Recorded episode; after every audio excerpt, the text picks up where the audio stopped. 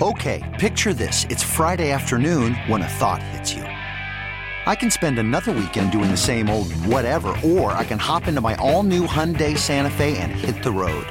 With available H-Track all-wheel drive and three-row seating, my whole family can head deep into the wild. Conquer the weekend in the all-new Hyundai Santa Fe. Visit HyundaiUSA.com or call 562 for more details. Hyundai, there's joy in every journey. This episode is brought to you by Progressive Insurance. Whether you love true crime or comedy, celebrity interviews or news, you call the shots on what's in your podcast queue. And guess what? Now you can call them on your auto insurance too with the Name Your Price tool from Progressive. It works just the way it sounds. You tell Progressive how much you want to pay for car insurance, and they'll show you coverage options that fit your budget. Get your quote today at progressive.com to join the over 28 million drivers who trust Progressive. Progressive Casualty Insurance Company and Affiliates. Price and coverage match limited by state law. In this wide world of sports, some stories can slip through the cracks. Now, before we do this, Let's go over the ground rules. Pelican Brewing presents the Daily Ticker, where Dirt and Sprague visit with the insiders that are covering the stories you've heard about and some you haven't. How'd you do that? Actually, I'm not even mad. It's amazing. The Daily Ticker with Dirt and Sprague is brought to you by Pelican Brewing, born at the beach. All right, daily ticker time here on a Tuesday, brought to you on the fan by Pelican Brewing Company, born at the beach online at pelicanbrewing.com. Let's go to Omaha. One of the big coaching hires from the weekend came at Nebraska. Much debated. Is it still a good job? Is Kansas a better job than Nebraska? My co host dared float that notion hey, out there. It looked like a good take a couple weeks ago, and now, well, I don't know.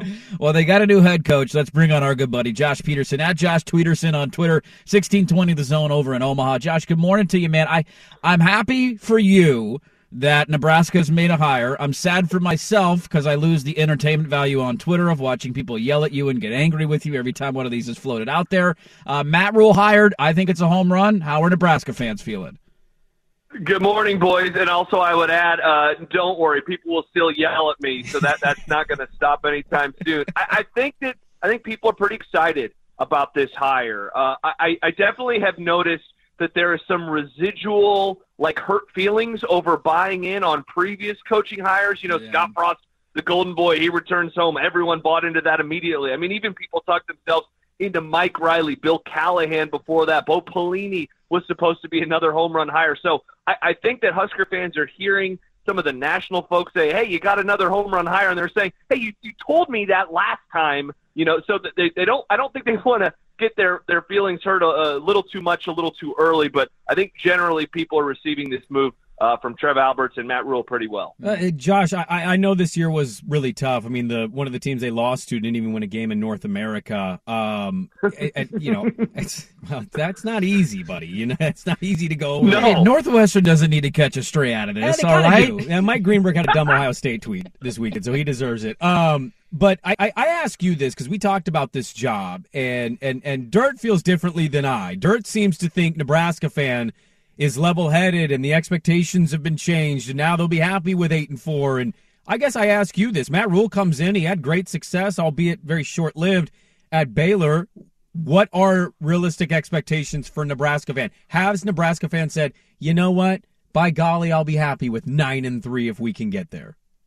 I, I think that in the short term that he is correct. I think that Husker fans would really be happy just to get back to a bowl game for the first time since 2016. They'd be happy to have a eight or a nine win season for the first time since 2016. But I also know that you know underneath all of that like sadness and hey, I just want to watch a team that wins some football games again is that beast that is waiting to be unleashed. So I think it's really easy mm. for all of us at this moment in time, and, and I would put myself into this boat too to say, hey, if they if they can win nine games again, if Matt Rhule could make them a double digit win team in year three or four, like he's done at Temple and Baylor, I think that that would be good. But I also know that when you you start reaching your your first goal, that you end up having bigger goals, and so it's it's easy, I think, for a lot of us in this moment as they have struggled so much on the football field to say that. I, I, I do think that people around here, honestly, I think they just want a team that doesn't embarrass them on a on a weekly basis.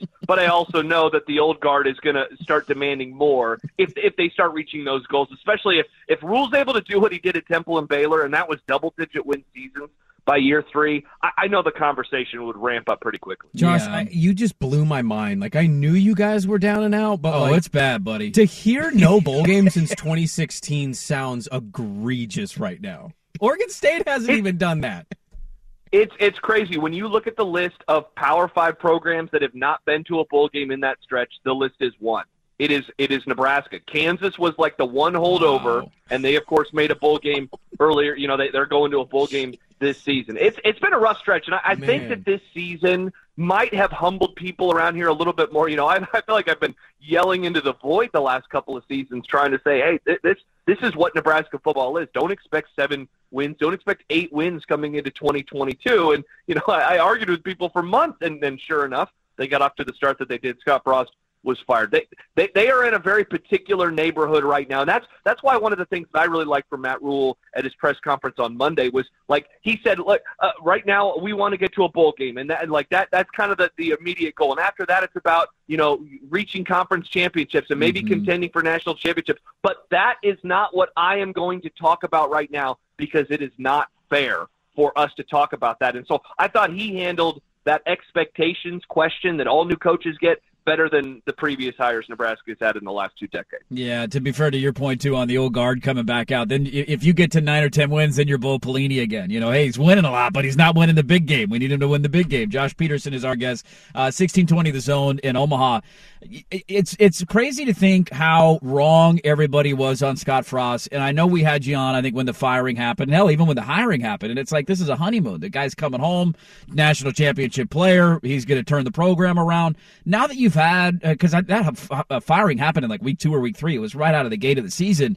Now that you've had a couple of months, like how do you reflect and how do people reflect on what the hell happened, man? Like that was one that seemed like the biggest no brainer of all time for what he did at Central Florida. Going back, like if anybody knows how to win at home, it's him. We're dealing it with uh, with it with Jonathan Smith right now in Corvallis. Like he comes back to Oregon State, he's the guy that knows how to win there, and now they're winning again. What the hell happened with Scott Frost? Well, I, I think it's a it's a lot of things. Um, you know, in the in the years as they unfolded, and especially ever since he's gotten fired, what's going to happen is you're going to have people kind of you know start spilling a little bit more tea on on what happened behind the scenes. And one of the things that has been a constant through line with everyone that I talk to and every reporter that I read here locally is terribly unorganized. Just not a very organized coach, and that went all the way back, guys, to some of his immediate days and weeks on the job, not returning phone calls from recruits, and that disorganization. I mean, it, it, ended up being the very end kind of downfall for him. I, I talked to somebody in the lead up to the to the Northwestern game, told me that he missed three meetings in Ireland. Three meetings in Ireland. How long were they in Ireland for? Like a week? Not even a week, and he missed coaches' meetings while he was there. And so I think that you just had this top-down culture that was not what any of us expected. And, and and so I think I would begin there. I don't think that he was the leader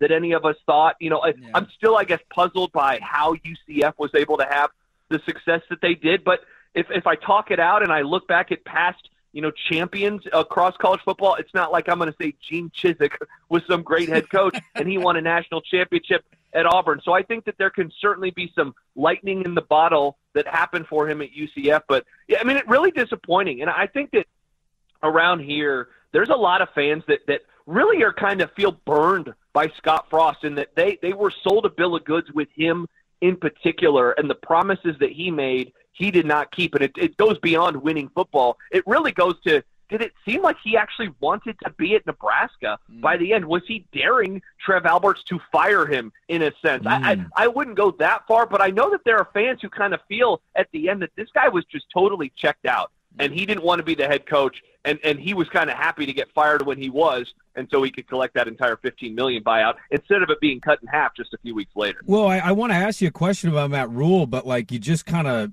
you just made me think like what was he doing in Ireland? Chasing tail? Like what's Scott Frost doing to not go to Drinking a lot of? Guinness, baby. Well, and then there were some photos that came out of, of players that they were at, you know, one of those Guinness factories in the days leading up. And, you know, I got some, I remember sharing. And I got some pushback saying, hey, hey, come on. They're, they're over there. You know, who cares? And it's like, I mean, yeah, I guess so. But the game starts just a few days from now is, you know, someone who trains for, you know, marathons. I know what alcohol can do to me in the lead up to a big race. And I try to cut it out. And so big game, you know, big moment for the program. And, and the players were out there in public and all these photos surfaced. I don't, I don't know why he missed the meetings, though, to go back to the Yeah. original question about him. It was really curious to hear that. I know that Mickey Joseph, when he got hired, one of the things that I was heard from him was just being really surprised at what time Frost and other coaches would roll in to the stadium. Mickey Joseph is a guy who would arrive at 6 a.m. Some of the other coaches wouldn't get there until 8 or 9 o'clock in the morning. And, you know, I, sometimes it's been nice over the years to maybe roll into the office a little bit later. But, I mean, these are big time, highly paid college football coaches. That was one of the first things that Mickey Joseph, who was the interim head coach, and we'll see what happens with him in the coming days and weeks in his future at Nebraska. But he mentioned that at one of his early press conferences. We're rolling in early again, and we're changing how we operate. And that was in direct response to how Scott Frost and company had been operating. It sounds like Froster realized the greatest gig in sports is the fired coach gig, and he That's a said, good gig, "If I get fired now, I'll get the full p- buyout. Versus if I get fired after October, whatever, they're going to cut it in half." Uh, what do you think about the hire by Rhule? He gets the OC out of South Carolina. That's his first big move. I'd imagine. I mean, Nebraska's kind of flexing their financial muscles here with the Frost buyout. Um, and now with the Matt Rhule contract, uh, we got a quarterback coming. What what's next for Nebraska after this OC hire? Yeah, that's going to be the thing now, right? Is is what's going to happen with the portal? They've already sent out quite a few offers to uh, high school players. I think I think the first step right now is going to be, uh, personally, I think locking down Casey Thompson. Not a perfect quarterback by any means, but the offense was much different with him on the field this year versus off the field. You know, it's funny, guys. There were reports coming out of the summer that he maybe was a disliked guy on the team. He wasn't fitting in well. And in hindsight, I wonder if that should have told us yeah, it's because the team is soft. And this guy was coming in and being a very demanding quarterback. He already did an interview with a local paper here in Omaha yesterday saying that Matt Rhule reminds him of himself being a grinder. And so I think if they could keep Casey Thompson and then go to the portal and try to bring in some skill talent, they certainly need to shore up the line. It could be a team that I think could certainly match the four wins and maybe a little bit more. I, I don't know if I'm ready to put an expectation on next year because we got to see the rest of the staff. We got to see what the roster looks like. But I think keeping him, I really think is the most important thing for Matt Rhule uh, to do right now. I, I give it a solid BB plus of a hire. I, I think that Nebraska could have done a lot worse. I think the floor has been raised a lot. I just want to know what that ceiling is going to look like for Nebraska football in the coming years. Yeah, that's a really good way to put it. Always entertaining Nebraska football. At uh, Josh Peterson on Twitter, go give him a follow. Josh Peterson, sixteen twenty the zone in Omaha. We always appreciate the time. Thanks for entertaining my Twitter feed, and uh, we'll catch up again soon, buddy. Boys, looking forward to the next conversation. Thanks so much for having me. Okay, picture this. It's Friday afternoon when a thought hits you. I can waste another weekend doing the same old whatever, or I can conquer it. I can hop into my all new Hyundai Santa Fe and hit the road. Any road. The steeper, the better. Because my all new Santa Fe is available with H track, all wheel drive, so I can hit the trail without a worry in the world. Heck, with three rows and best in class rear cargo space, I can pack the whole family in with all our gear. We've got available dual wireless charging for our phones, so we'll never lose touch with civilization, and we won't lose touch with the primordial power of Mother Earth. So, which is it? Waste the weekend or do something a little more epic? And conquer it in the all new Hyundai Santa Fe. Visit HyundaiUSA.com or call 562-314-4603 for more details. Hyundai, there's joy in every journey. This episode is brought to you by Progressive Insurance. Whether you love true crime or comedy, celebrity interviews or news, you call the shots on what's in your podcast queue. And guess what? Now you can call them on your auto insurance too with the Name Your Price tool from Progressive. It works just the way it sounds. You tell Progressive how much you want to pay for car insurance, and they'll show you coverage options that fit your budget. Get your quote today at progressive.com to join the over 28 million drivers who trust Progressive. Progressive Casualty Insurance Company and Affiliates. Price and coverage match limited by state law. T-Mobile has invested billions to light up America's largest 5G network from big cities to small towns, including right here in yours. And great coverage is just the beginning. Right now, families and small businesses can save up to 20% versus AT&T and Verizon when they switch. Visit your local T-Mobile store today.